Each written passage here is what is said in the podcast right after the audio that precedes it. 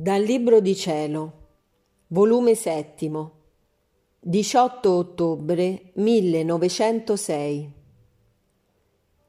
Le opere che più piacciono a Gesù sono le opere nascoste.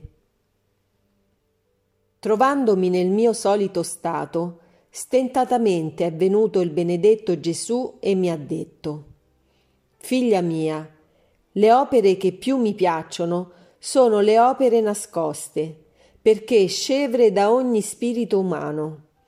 Contengono tanta preziosità in esse che io le tengo come cose prelibate dentro del mio cuore, tanto che confrontate mille opere esterne e pubbliche con un'opera interna e nascosta, le mille esterne restano al di sotto d'una sola opera interna, perché nelle opere esterne lo spirito umano prende sempre la sua parte.